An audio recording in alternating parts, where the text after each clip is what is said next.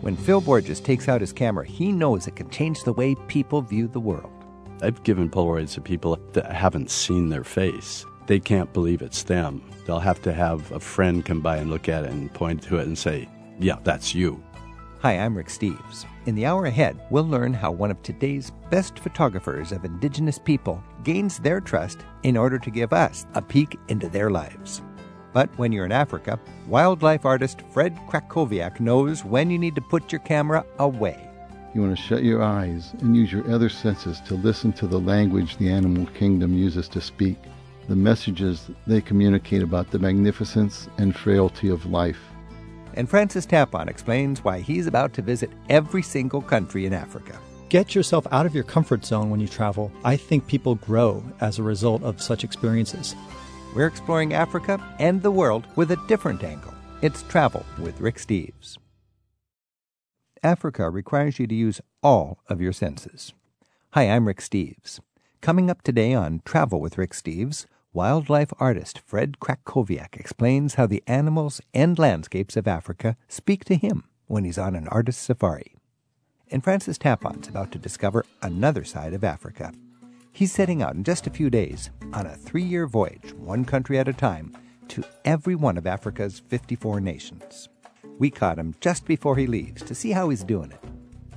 Many indigenous societies in Africa and all around the world are dying out. At current trends, half the languages spoken in the world today will disappear within a generation. Phil Borges wants us to get a glimpse of the predicament facing many indigenous cultures. He calls himself a social documentary photographer. He invites us to meet indigenous Tibetans eye to eye in his stunning photo book called Tibet Culture on the Edge. Phil joins us right now to share how he gathers intimate photographs of remote societies. Phil Borges, thanks for joining us. Hi, Rick. Great to be here. Phil, for you, you want to make photography, it seems like, a force for good in your work. How do you make your photography have an impact on people? What, what's your goal?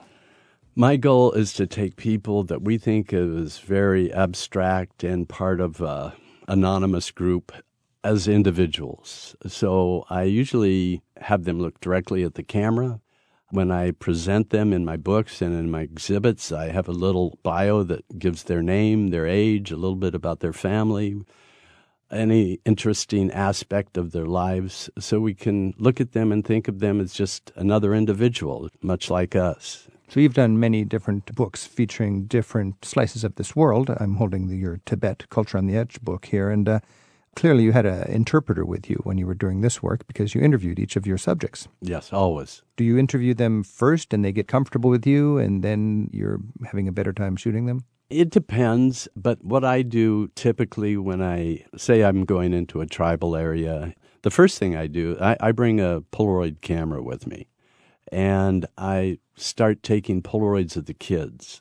It's a great then, idea. It gets everybody loose and you're on their team and it's fun. That's right. And kids are very open all over the world. I mean, they're the same, especially boys for some reason. But they all want to have their Polaroid taken they take those Polaroids home to their parents or to their little mud huts or wherever, and then pretty soon the parents want a Polaroid. So that's one of the icebreakers I use when going in. But I typically, when I meet somebody, I walk up to them and start talking to them because they can read my body language. And I'm talking in English, they can't understand me. Pretty soon they're talking in their language, and we're both laughing about it and then I'll call over the interpreter and and let them know what I'm there for, what I'm doing. When we think about traveling around the world and photographing people, I would imagine every culture has a different idea of what is beautiful. Do you have a sense of that when you're in a different culture is what is not beautiful from our point of view, but what's beautiful on their terms? In terms of human beauty? Yeah, right. Yeah, well, one of the things that happens quite a bit when I hand out these Polaroids, I've given Polaroids to people that haven't seen their face and they can't believe it's them. They'll have to have a friend come by and look at it and point to it and say, Yeah, that's you. There are people on this planet that don't know what they look like. Oh, yeah. That's yeah. fascinating. Yeah. Less and less all the time. Yeah. but um, yeah, that's interesting when that happens. In terms of beauty, um, you know, I have this book, Enduring Spirit, which is tribal people and indigenous people all over the world, which I carry with me. and I'll take that and I'll let them look through it, and they'll look at a say uh, somebody from Irian Jaya, say, and I'm in Africa. They might have bones coming out of their nose and a penis gourd on, and they'll laugh. Oh, geez, that's the strangest things. How could anybody do that? You know? and, and, here they're sitting there with uh, you know a lip plate in their yeah. in lower lip that's about six inches in diameter. So, you know, we all have our own senses of what's beautiful. But what struck me when I looked through your Tibet book was that there was a very fundamental beauty in each subject. And it wasn't your standard American beauty. They were not necessarily beautiful by, you know, advertising standards in the United States. But there was a fundamental beauty that transcended, you know, how smooth was their complexion. Are yeah. you aware of that when you're, oh, when you're yeah, working? Yeah, that's what I'm attracted to. That's what I love taking a, pictures that's of. in the raw it's, beauty. It is. It's just a very natural, unenhanced in any way. Look at the way we're enhancing beauty in this oh, country. Yeah. But is, mean, the, is this beauty that we see in the rough, is that a function of the strength of their spirit? Because sometimes you see somebody, they just go, there is one proud person. There's a person who's on yeah. top of things, who's fulfilled. Yeah. Yeah. No, Does that energy come through? Yeah. Oh, yeah. Definitely. I don't know. There's something about being close to the earth. Yeah. and in true. that cycle, and you know, there's dirt on their face. Beautiful, beautiful. Yeah, people. it's just such a beauty. When you are dealing with people in different cultures as a photographer, do you find different people uh, have a different uh, fear or reaction to the camera? Some people just can make love with the lens, and other people, hmm. you're the enemy. How do you get through that? What are the taboos and so on? Well, first of all, you know, I teach a lot, and students are always wondering how do you break the ice? And first of all, you have to be comfortable with yourself in doing it, and that takes a little bit of practice. But I've been in so many different cultures and tribes, and, you know, I've never heard the term I'm afraid you're trying to steal my soul. To me, that's an old wives' tale. Yeah. But, you know, it was Ethiopia down in the lower Omo Valley with the Mursi tribe. For some reason, when I was down there, there was a belief at that time that something would come out of the camera and blind them. So they would, when I would hold up the camera, they would duck their head. But other than that, you know, I find it much easier to take a picture of a person like this than a picture of somebody in our culture. Mm-hmm. In our culture, we're worried about, okay, am I going to look too fat, too old, right. too this, too yeah. that? There, they're mostly, especially if I'm using a light, they're caught up by, you know, geez, this is interesting. so their, trippy, yeah. their attention isn't on themselves, it's on me. And it's an outward directed attention that gives a stronger image. Do you find it helps to give them some business, uh, smoke a cigarette, fling a prayer wheel around, or just be alone with the camera? You mean while they while I'm yeah. taking this picture? I usually let them be alone when I'm doing portraits. Now I'm doing more films, and I just want them to do what they're doing, and I'm filming. But I pretty much want them just to be there with the camera. I'm Rick Steves. This is Travel with Rick Steves. We're speaking with Phil Borges, and Phil has written a number of beautiful travel photography books. His latest book is Tibet Culture on the Edge. To learn more about Phil and his uh, work as a photographer and a traveler, you can visit philborges.com. P H I L B O R G E S. Phil, how do you go beyond natural lighting? It seems like you've got a sun gun going on or something, even in daylight when you're taking these photographs. Yeah, it's evolved over time and I started carrying Lumadyne lights, which are battery powered, and I used a big umbrella.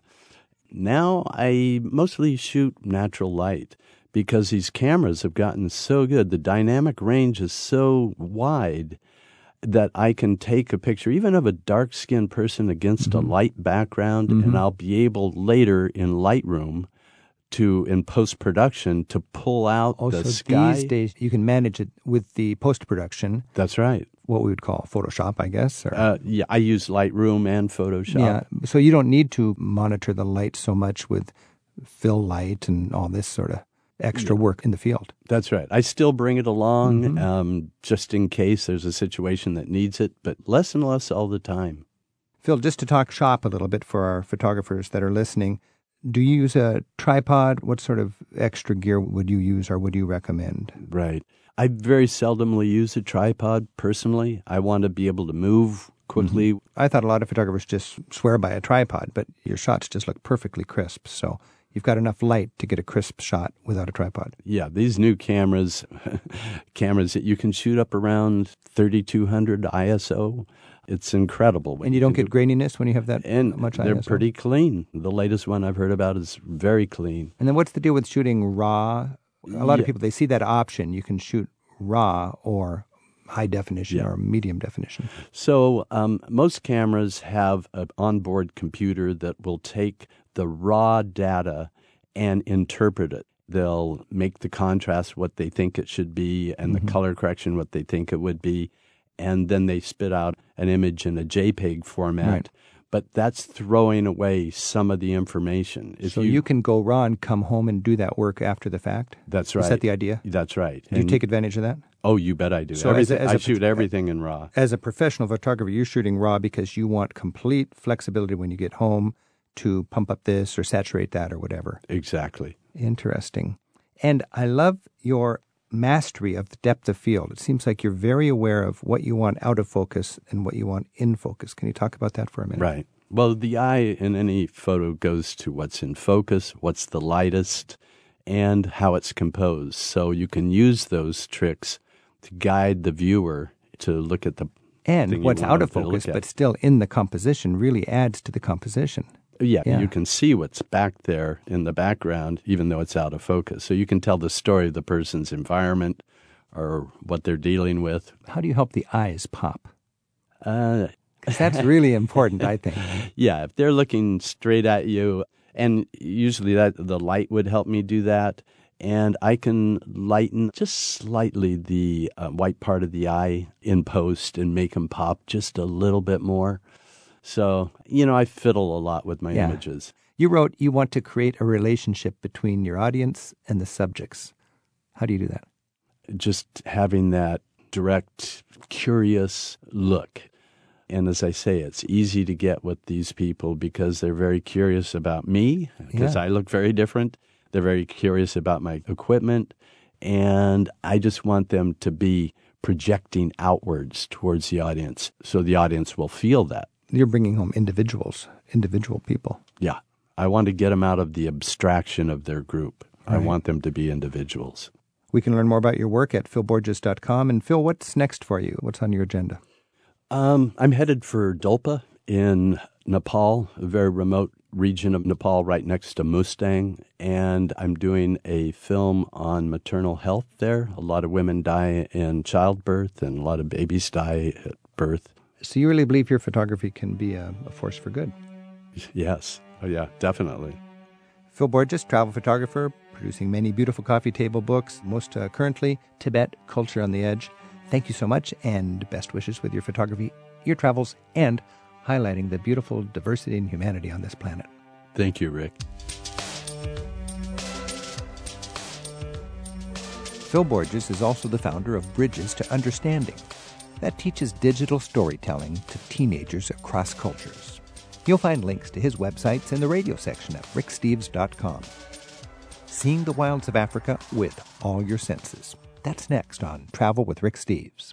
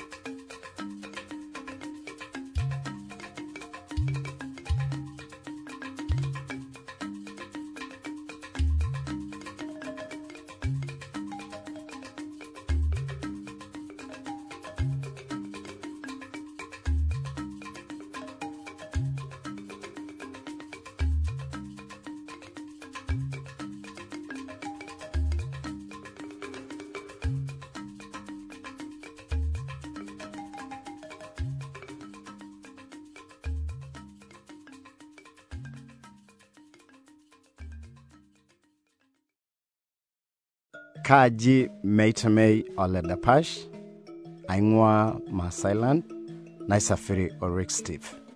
That's in my Maasai language. My name is Meitamei Oledapash.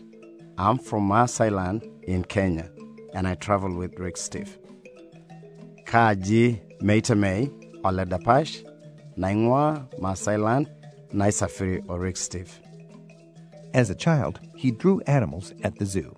Today, he portrays those same animals in their natural habitat in Africa on what he calls an artist's safari.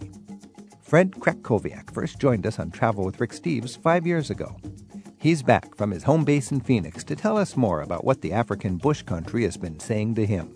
His latest book of animal portraits and painting techniques is called The Artist Safari Capturing Africa with Pen, Lens, and Paintbrush. Fred, thanks for joining us. It's a pleasure to be here. Thank you, Rick. You know, Fred, you open your book with this amazing story of the birth of a giraffe. Describe that experience to us. Well, the birth of the giraffe came after a unique event. We had been traveling, and early in the morning, the forest went very quiet, and we were not sure exactly what had happened. And so we started tracking to where we heard a bunch of lions, and they were chasing down a giraffe, a male giraffe. And if you can imagine three lionesses taking down a male giraffe, it was something to see. As they take this giraffe down, the lionesses separated, and two large males came from the back. One was black tuft behind its ears, and the other one was a little bit larger, had a golden mane with a red tint. Well, these two males came upon the scene, and what had happened then was they stood up and fought over the first bite of meat, the prime choice of the giraffe. The larger of the two males stayed where he was, and the smaller male moved to the rear. What happened next was very unique, as all of this commotion caused a series of events, and we had a circle of life, so to speak, as the lionesses stood guard around because they were going to eat next. The next circle was the hyenas and the black-backed jackals, and then in the trees, the vultures had also started to perch and come. And over the next four days, we watched everyone take their turns at this giraffe until after the fourth day there were only four ribs showing. Of course, it was a part of life, part of nature. And as we were leaving that site on the fourth day, we saw another giraffe. And it was a mother giving birth to a giraffe. And you could see this giraffe drop six feet. And then no less than minutes went by and it stood up on its wobbly legs. And it was just a pleasure to see the circle of life. Something has to pass away in nature, and then something is born later. You, you talked about how the lionesses would take down a giraffe. It's almost like it's not tragic, it's just part of the circle, isn't it? Absolutely. It's just part of the circle. You're a, you're a painter, and I would imagine it's a challenge for you to get a front row seat on all this action. And it must be interesting for you to look at other tourists that come and go on safaris who really miss the boat as far as observing. As a painter and as an enthusiast for the, the wonder of natural life in Africa, how do we observe better and how do we understand what you're seeing as, as you clearly do? I encourage everyone that I take to Africa or everyone I talk to about Africa, I encourage them to put the camera down and to use more of their senses, to use their senses of smell. Smell the what's about you. As an example, the wild dogs, the stench of the wild dogs is 10 times worse than that of a skunk. And yet, people want to just pick up their camera and take pictures instead of using their sense of smell or their sense of hearing. If you're tracking down lions and you lose track of lions, use your sense of hearing. I tell a story in the book about tracking lions. I thought the lions, all their tracks went to the west. And I had thought that we would be going west, and Humphrey, of course, goes in the opposite direction. Humphrey being your, your guide, your African guide. Yes, my African guide. After we had tracked them and fortunately was able to find them, I asked Humphrey, why did you go to the opposite direction of what all of my knowledge thought we should go?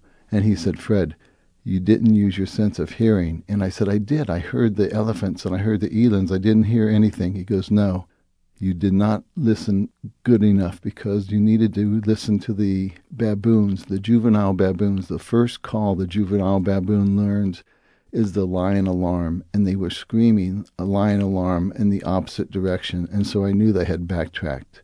So again, you want to use all of your senses, your sense of smell, your sense of sight, put the camera down and be a part of Africa. You uh, begin your book with a quote from Paul Gauguin. It says, uh, I shut my eyes to see. What does that quote mean to you? Well, it means, quite frankly, just as it says, you want to shut your eyes and use your other senses to listen to the language the animal kingdom uses to speak, the messages they communicate about the magnificence and frailty of life. In Africa, nature is actually distilled to its essence.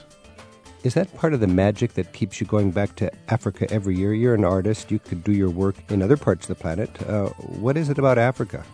Africa, specifically, it's the close encounters with the amazing creatures of Africa that allow me to look into their eyes and deep into their souls and then capture their spirits with my pen, my photographs, my paintbrush. And this reveals the, the inner circle, the magic of Africa. And the people of Africa, too, they are treasured symbols of, of their tribe. Now, when you say look into the eyes and look into the souls of the animals. Is that literal? Are you looking into their eyes and, and seeing something?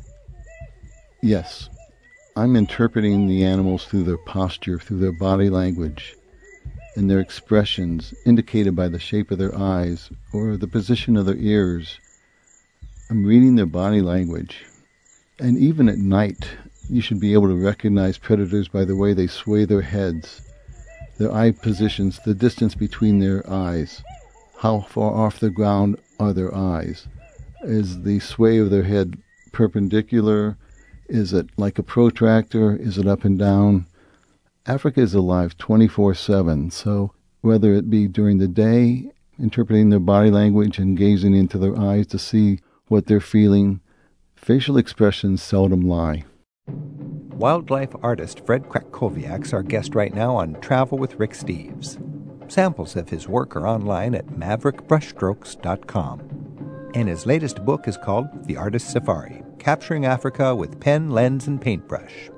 You can also listen to Fred's 2008 interview in the Travel with Rick Steves archives. Look in our website for Program 139.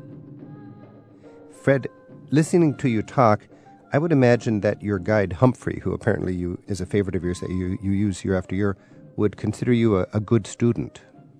Well, he tests me, and he tests me quite often, and I like to be tested. I like to learn. I like I want to enhance and increase my knowledge of Africa for several reasons, and one of them is for the conservation of Africa, the wildlife. Unfortunately, on this last trip, we found a, a rhino that had been poached not days before. It was very, very sad. So I try to learn everything I can about Africa as far as tracking, how to conserve wildlife, etc. Talk a little bit about tracking, Fred. I read in your book you've got points of what makes uh, an effective animal tracker, and it's much more than just looking at the tracks. You even anal- analyze the urine that you would find in the dust. Yes, you are tracking an animal through the space that it occupies as its home. You're just not following hoof or paw prints. You're looking for a scrape on a tree, a broken branch, flowers that are out of sequence. Tracking into the sun often will have prints light up like a runway. That's always to your advantage to track into the sun. You even said spider webs matter. How would a spider web tell you something about an animal you're tracking? Spider webs do matter. If you're looking and that spider web is broken in any way, then you know that an animal went through that direction. Similar to spider webs that are between two flowers, as an example, two stems. If that spider web's been broken, then you know, even if the stem's not broken, if the spider web is busted, then you know that an animal's walked through there, and that gives you an advantage. I noticed in one of the photographs in your book, Fred, your guide had a pistol in his holster and there was duct tape over the trigger. What are the safety concerns and why the duct tape? Humphrey uses duct tape to make sure that there's no misfire on that gun. If he needs to pull it, he can easily pull the duct tape off, but he is always primary concern is safety. He's had a 100% safety record since he began guiding 14 years ago. And he always carries a rifle with him when we go tracking on foot, which is what we do primarily. And so you always must trust your guide and listen to him. And I always emphasize that to anyone who goes with us. You trust your life to your guide. Your guide has to make good decisions. If you're being charged by an elephant, or as we were this past safari, charged by a female lioness, you have to read its body language and you have to trust the guide that you're with to know exactly what you need to do and to give you the proper instructions. Because when you trust your guide, I would imagine you can get out of your what might be your comfort zone and get up really close and personal with the animals, which is your goal, I would imagine. As my wife says, I am an adrenaline junkie, but I do like getting close to the animals and not put myself in harm's way, but again, to have a an exciting moment in Africa, and Humphrey allows me to do that. You know that your ability to get close with Humphrey's help really comes across in your art. I got to say, in your book, The Artist Safari, the paintings that you make, there's something almost super realistic about the paintings that that gets you there, and, and you couldn't possibly have made that painting without being right there and, and hearing the landing of that baby giraffe when it's born, or or feeling the thunder in the ground as the elephant's foot hits the ground near you. Talk about being up really close to an elephant. When elephants are charging and they are perhaps 30 feet away, an elephant sprinting runs at about 30 miles an hour. So you have three seconds, four seconds tops, to make a decision on whether or not that's a mock charge or if it's not a mock charge as an elephant is approaching, if his ears are coming out and they are not pinned back, that's a good sign. That means it's going to be a mock charge. If his head is tilted up and looking directly at you instead of being down, tilted at a 45 degree angle down, that's also a good sign. You want his eyes looking up at you, not down. And you want his trunk, if it's hanging to the ground, you don't want it coiled underneath his chest because, again, that's more aggressive. What, what's the purpose of a mock charge? I would imagine that's just posturing. It's posturing for the elephant to tell you that he's allowing you to be a visitor to his country. Well, that would be reassuring. So you can continue Yes. your, your work as a photographer or a painter, knowing he's not he's not going to be aggressive with you. Absolutely. And so as they approach, it's very important to immediately read their body language. And then as they do approach, again, you want to use all of your senses. I quite often have put a camera down so that I can experience the charge as he's kicking the dust up and looking at that foot and looking at those nails as they're hitting the ground and the dust is being thundered up into the air and pellets are bouncing off of my forehead. Man, oh just man. being able to smell the musk. Listening to you talk about this, I just I want to go there, but I, I want Humphrey with me. I would, at this point, never go back to Africa on a walking safari without Humphrey. I have been with other guides, but Humphrey's one of the best. I'm Rick Steves. This is Travel with Rick Steves. We're speaking with Fred Krakowiak, and Fred's new book is The Artist's Safari. In your uh, writing, I like your book because it's a combination of photographs that give you a sense of place, this vivid writing that gives you behind the scene and lets exactly what's going on that you've gleaned from your experience and the help of your guide, and your vibrant paintings of, of these scenes.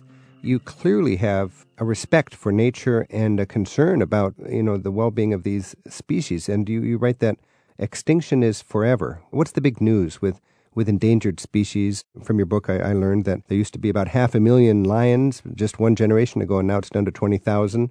Cheetahs have dropped from a hundred thousand uh, a century ago to just ten thousand today. Are we in danger of, of losing some of these majestic beasts? We are. Wild dogs is down to 3,000, or some estimates have it as high as 3,500, although that's probably a bit embellished. The problem we have is not only do we have human encroachment, but we also have things going on in Africa where money talks. And unfortunately, right now in Zimbabwe, there's a company that wants to employ their mineral rights and dig along the Rukomechi River, which is just outside a World Heritage Site of Mana Pools. So if they did that, that would just create havoc with the whole ecosystem of Mana Pools. Mm. Short term profit for long term disaster. You, you call elephants ivory carriers. Are they still poached for their ivory? Uh, yes, unfortunately, they are. They are still poached uh, very heavily in the Congo for ivory. Countries like South Africa have tried to eliminate it. And unfortunately, because of that, the genes that should be passed on so that these ivory carriers can continue to have these massive tusks. Uh, many of the elephants now that you see are tuskless, and they've through genetics. If they have big tusks, then you know that doesn't uh, bode well for their livelihood, and the tusks are smaller. So elephants are evolving to have smaller tusks because they're less prized by poachers. Yes, absolutely. Isn't that something? Also, Fred, you talk about how we often fear predators, you know, the fast cats with big teeth, but how they're often misunderstood and not appreciated. Well, they are very misunderstood, and the lions, as an example, they, as I mentioned earlier, tracking a lion, you're in their house. This wildlife, whether it be lions or cheetahs or leopards, you know, we are invading where they have been for centuries. And so we have to be more conscientious of that fact. And they are not there to really harm anyone. I was surrounded by 18 lions this past safari. And the reason for that was simply that there was four cubs in a little channel that we had come upon and didn't see. And so we actually had to just wait until everybody calmed down and then we were able to just back out and then walk away. So they weren't there to harm us. They were certainly there to put us on alert that they were not happy with us being there. Mm-hmm. So it's just a matter of being conscientious with mm-hmm. your surroundings and being aware of your environment when you're there. Fred Krakowiak, the book Artist Safari. It's a great journal. It's an intimate journal of your, your love of, of Africa and the, and the natural majesty of, of Africa. You write, We cannot love what we do not understand. How does that impact your work? Why, why do you write that? Well, that's one reason I went to Africa. 20 years ago, when I was painting in, from zoo animals and doing the art from the wildlife at zoos, someone had told me, Fred, you're missing their soul, you're missing their heart. And once I went to Africa, my art improved 200% because that's when you're out there walking amongst Africa and amongst the wildlife and looking at them in their eyes and looking at their souls, that's when you really appreciate the wildlife that's there. Fred Krakowiak, thank you so much for the inspiration and um, congratulations on your beautiful book, The Artist's Safari. Oh, thank you, Rick. I appreciate it. Hope we can talk again. Bye. Francis Tapon's about to start a multi year journey into every country in Africa. Up next, he tells us how and why. We're at 877 333 7425. Our email is radio at ricksteves.com.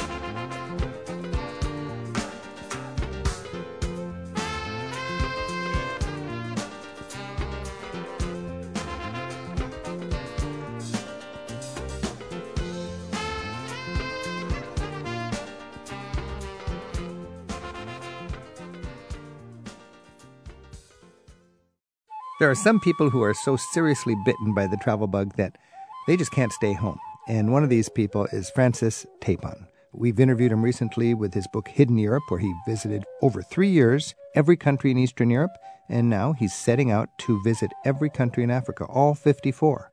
And the exciting thing about this is Francis has never been to Africa. Francis has been all over the place. He's hiked thousands of miles on pilgrimage trails in the United States and in Europe.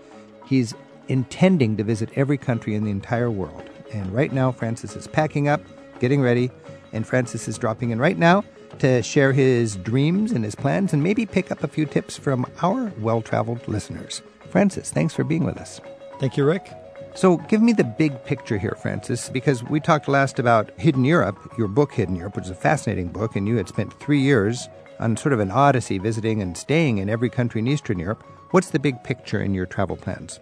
Well, now it's going to be about Africa. So I spent uh, visiting all 25 countries in Eastern Europe, and now it's 54 countries. So I've more than doubled the number of countries. And of course, the size is almost 10 times the size, geographic size. So it's much bigger, and the, the challenge is going to be much harder for a variety of reasons. But uh, the big picture is start in Egypt, head south mainly on the east side, and then come up the west side, eventually crossing over North Africa. And that's the general itinerary.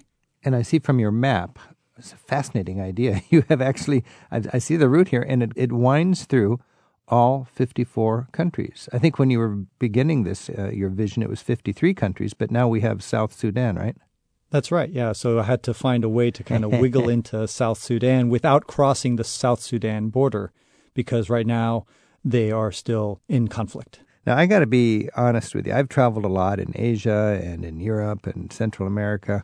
Africa kind of scares me. Now, you can go pick and choose comfortable, stable places in Africa, but you don't have that luxury. You're going to every country in Africa. What are the big challenges for somebody traveling in Africa just because there's so many wars and failed nations and disputed borders and, you know, just dangers. One of the challenges is just getting visas a lot of times because most African countries need visas. And Americans, uh, as Americans, we're not used to getting visas. And so that's just one bureaucratic hassle that can really turn into a nightmare for people. But as far as the conflicts are concerned, there's some good news on that front as far as I can tell. Most conflicts in Africa are localized. In other words, they're not taking over huge territories. For example, in the case of Mali, it's mainly North Mali that's having conflict right now. In the case of Somalia, they're just pockets in Somalia. Somaliland, which is in northern Somalia, is peaceful and has been peaceful for a while. Mm. Even Mogadishu is relatively peaceful. South Sudan, it's only along the border of Sudan that's having problems. And so, as long as you're able to avoid those hotspots, I think in general it will be relatively safe. Now, of course, I may run into trouble anywhere, uh, but then again, you can run into trouble in New York City.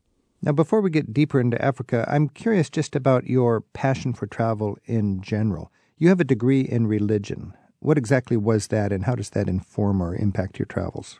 Yeah, I went to Amherst College and was curious about religion to learn more about people. I think you have to understand religions of the world.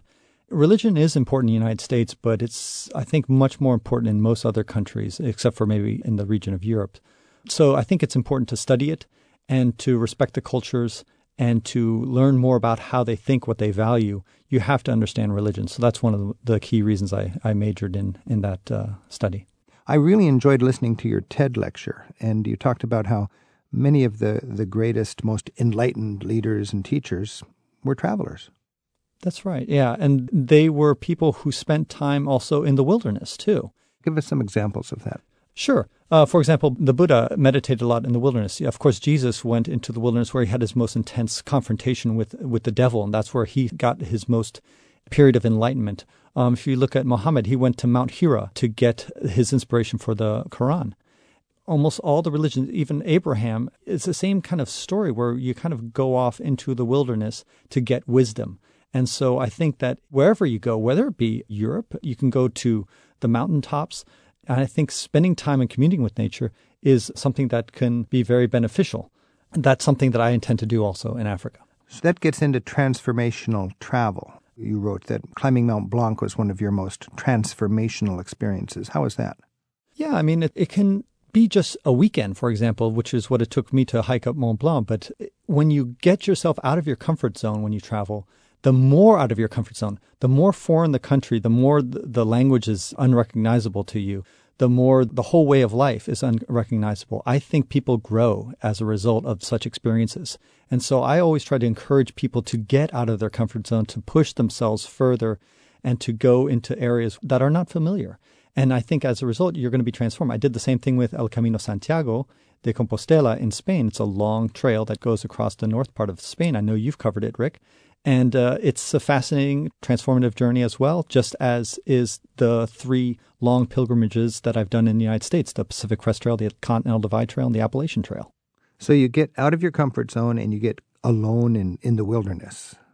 Yeah. to me, if you can spend just some time out there, you're getting away from the cell phones, you're getting away from the email, you're getting away from all the distractions that we have in the modern world. You learn to live without all the amenities that we have. I think we inevitably will learn something about ourselves and about the world. You can follow Francis Tapon's blog posts and see how the route he's mapped out across Africa is coming along at his website. It's africa54.com. Information about his Wanderlearn adventures, including his TED Talks and his book about a three year excursion across Eastern Europe, are all at francistapon.com. That's spelled T A P O N. Now, in Africa, you're going to spend three years in Africa. You're leaving just within a short period of time. Where are you at in your planning now? Do you have your papers? Do you have your visas? Uh, do you have your shots? What's involved? Yeah, you have to get a fair amount of shots. but the key thing, I think, is getting the visas. And unfortunately, because there's 54 countries and because most of the time when you want to get a visa, they have to know when you're going to be entering the country, when you're going to be leaving, where you're going to be staying, and all these details, which of course I have no clue because it's three years. I can't, right. I can't predict where I'm going to be in, in July 2014. So you'll be, when you're in uh, Zimbabwe, you'll be working on your visa for South Africa. And when you're in South Africa, Bingo. you'll be figuring out how you're going to get in and out of Namibia. That's right. Exactly okay. right. And sometimes, maybe if I'm lucky, I'll be able to do two or three countries. Let's say if I'm in Johannesburg, if there's a several embassies in the Johannesburg, I'll be able to go to three embassies in a row and, and get all three visas right there and spend a week camping out in Johannesburg while waiting for all those visas to process. But unfortunately, a lot of times they ask for your passport and they ask to keep it. Now, the good news on my case is that I've got three passports uh, because my mom's from Chile, my father's French, so I have a oh. French EU passport and I have an American passport. Is there an art to know which one to show when? yeah, I mean, in general, there's countries that have a negative disposition toward the West. Uh, then those are the ones I want to show my Chilean passport. That might come in very handy. Yeah.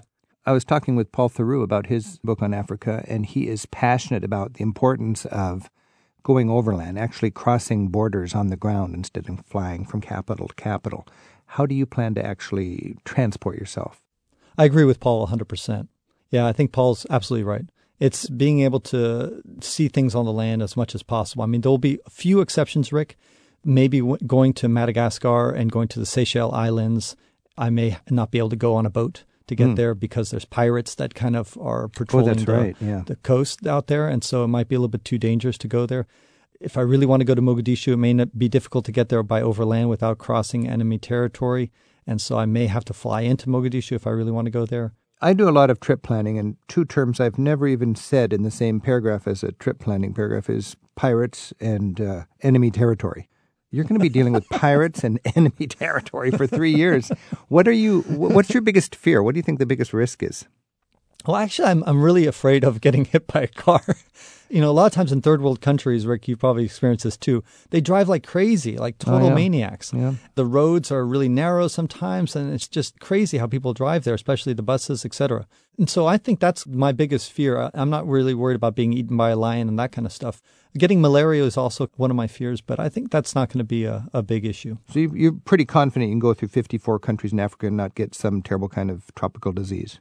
Well, I hope so. I mean, I think that's going to be as long as I be able to take some of my malaria pills and that kind of stuff right. in order to wearing long sleeves and that kind of stuff. I've done a lot of camping, so I know what you need to do in order to not get bitten. But of course, nobody's perfect, and mosquitoes are pretty clever. Pills can't help you from getting just ripped off. On your website, you say you plan to get robbed three times. What's with that? yeah. In other words, I try to look at being ripped off as a positive thing, especially in Africa. In other words, if you think about this, let's say you have a really expensive camcorder or you have a wallet with $500 worth of cash or whatever, and you get stolen.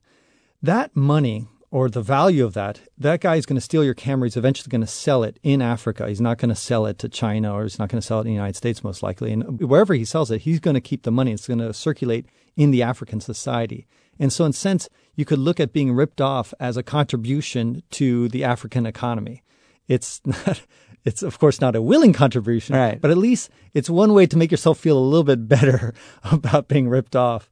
And uh, the fact that, well, you know what, I just lost my wallet again or somebody stole it. Okay, well, at least it's not going complete waste. It's going to go eventually to feed somebody well, and to uh, help somebody improve their standard of living. And, you know, when we get our camera ripped off, it ruins our day, but somebody's going to sell that for six months' wages in their poor economy. So it's, it's a positive way to look at it. I'm Rick Steves. This is Travel with Rick Steves. We're speaking with Francis Tapon. And Francis is setting out eventually to visit every country in the world. We talked to him recently after visiting all the countries in Eastern Europe, and he wrote a book called The Hidden Europe What Eastern Europeans Can Teach Us. And just within a short period of time, he's going to be deep into his three year odyssey visiting all 54 countries in Africa. Francis Tapon's uh, website for this adventure is africa54.com. Francis, I know packing's very important, and I know you've got ideas on a minimalist bag. I enjoyed reading your rundown of what you think is a good bag. You're going to be out there in the elements. You're going to be alone. You're going to be crossing borders into countries you've never been. You want to be mobile. Tell us about your backpack. Yeah, I'm going to be using a Gossamer Gear backpack, which is a super light backpack. I weigh everything by the ounce, and so I, am going to be carrying the minimalist clothes. I'm probably going to be carrying like ExOfficio clothes that dry quickly, three underwears and two shirts and one pair of pants, and that's it. And so I can wash things and then hang them up on the clothesline to dry. I figure in most places in Africa it's going to be warm enough for it to hang dry. Yeah. And so just really minimize your packs. I walked across America, spent seven months in the wilderness, and I was carrying just six pounds of equipment with me without food and water. This is Travel with Rick Steves. We're speaking with Francis Tapon as he embarks upon a three year adventure visiting every country in Africa. Our phone number is 877 333 7425. And we have Donna calling in from Yakima in Washington. Donna, thanks for your call. Hello, Rick. Hello, Francis. Thank you. Hi. Um, I reviewed Francis's Africa route map, and you mentioned the Morocco Algeria border problem and having to backtrack also, that you regretted doing that. I've been to Tangier, Morocco, and have experience with the Tangier Tarifa ports. And I was wondering why you couldn't take the boat from Tangier to Tarifa, uh, Spain, or Gibraltar to a port or airport that departs for Algeria and then that way you could avoid, you know, the the border problem. That's a great idea. Yeah, it's interesting because in the case of Algeria and Morocco, I won't be there for another two years. Think about me starting in Egypt, and I'm going to be going basically clockwise around Africa. So by the time I get to the Morocco Algeria border, it will be two years from now. Who knows what the situation will be there between the border? But if you're right that the border is still kind of closed, I think your idea is fabulous of going into Gibraltar and, and crossing countries that way. Uh, that's an example of how Francis is going to have to play things by ear as he goes and see where the heat is. Yeah, that's right. That's Who good. knows where it will be in two years, though. right. Donna, thanks for your call. Thank you, Rick. Thank you, Francis. Okay, bye now. Sure, thank Bye-bye. you. And Carolyn's on the phone in Tacoma. Carolyn, thanks for your call. You're welcome. Glad to be here. Comment for Francis? Yes, Francis. I've been to four countries in Africa um, on both sides of the, the continent. And I guess this would be for any place outside of the United States, but have you checked into Medicalert and their foundation? You can both have an instant way of making sure people know your your medical history if need be for an emergency. And the other thing is they have a wonderful kind of bridge plan. I was in Nairobi in July of 1998, just before the embassy was bombed and had my own accident and found out that you need to have the money on hand when you get out of the hospital. And I found out the hard way. If my dad hadn't come to save me, I wouldn't have been able to get out. So they have a, a bridge plan that I wouldn't travel without. And it's where they pay, Medicalert will pay up front the money that your medical plan then will pay later. I just think that's really important to have. Yeah, I've written an article on my website just recently about all the issues of how you get medical insurance while traveling, as well as just general travel insurance, as well as property insurance. So all these mm-hmm. insurance things are something that I've, I've certainly uh, thought about, and I think you're absolutely right. It's something that a lot of travelers may not uh, consider when they go out to these places, uh, but it does make a big difference. And nobody wants any misfortune to happen, but uh, it's a great way to prepare and, and to get uh, yeah. uh, some medical evacuation when, when you need it most. Right. It, it really is. And there's so many accidents that can happen that you have nothing to do with. They just happen. Like you mentioned earlier in the program about uh, being in a car, things happen. So that having the proper things in place before you leave, I, I do believe is very important and a part of, of your planning Boy, I would imagine, especially for what Francis is about to do. Carolyn, thanks for your call. Safe traveling, Francis. Thank you, Carolyn. I, I just signed my will and testament, so uh, just updated it, gave all the instructions on what to do when I die and all this other stuff. It's kind of sobering to do so, but uh, it's something important to do that we should all do. Uh, Mihai in Watkins Glen, New York, emailed us and says, uh, We're wrapping up a family around the world trip in 15 months, inspired by an episode of this radio show. They visited four African countries. Um, he advises you, Francis, to plan at least a couple months in Madagascar and choose wisely the time of year to go. There's no access for up to six months in some of the most interesting regions. Take your time in South Africa. This country has countless amazing attractions, but three weeks in Egypt was plenty. Don't waste your time there at the beginning of your trip. You must be getting a lot of tips from people on where you should spend more and less time. Yeah, and, and I appreciate all the advice because it's something that's invaluable to me. I think that uh, in the case of Madagascar, I would love to. I mean, Madagascar is the size of California, so it's pretty large. And one of my dreams is to go to one end of Madagascar and walk across the entire spine of it and to the other end. I don't know if I'll actually do that, but it's something because I have to find out from the locals there to just see how feasible right. that really is but that's something I'd like to do. I've, I've walked across America four times, so I know physically I could do it. Yeah, well, you walked the whole, what, 2,600 miles of the Pacific Crest Trail from the border of Canada to the border of Mexico. And you mentioned Correct. 85% of the people who start this intending to do it drop out and don't make it. Uh, what are the chances you're going to drop out of this thing three years visiting all the countries in Africa?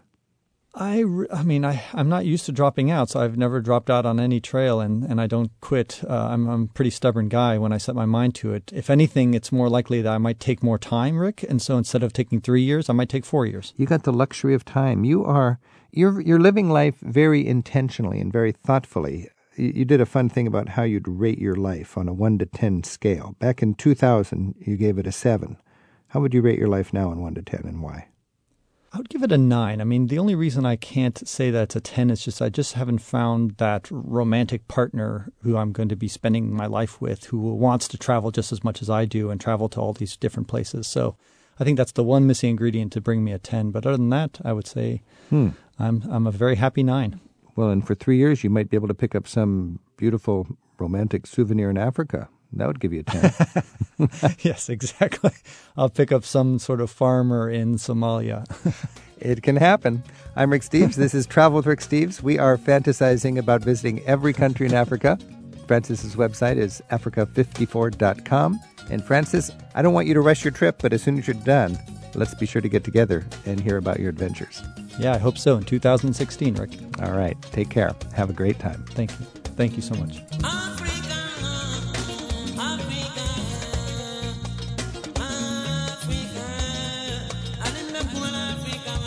Travel with Rick Steves is produced at Europe Through the Back Door in Edmonds, Washington by Tim Tattan with Sarah McCormick. You'll find links to our guests and archives of each week's show in the radio section of ricksteves.com.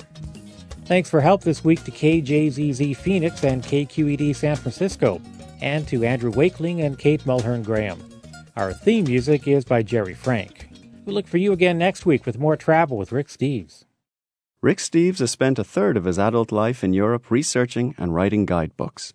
His classic, Europe Through the Back Door, teaches the skills of smart travel, and his country, city, and snapshot guides cover what to see, where to eat, and where to sleep for every corner of Europe.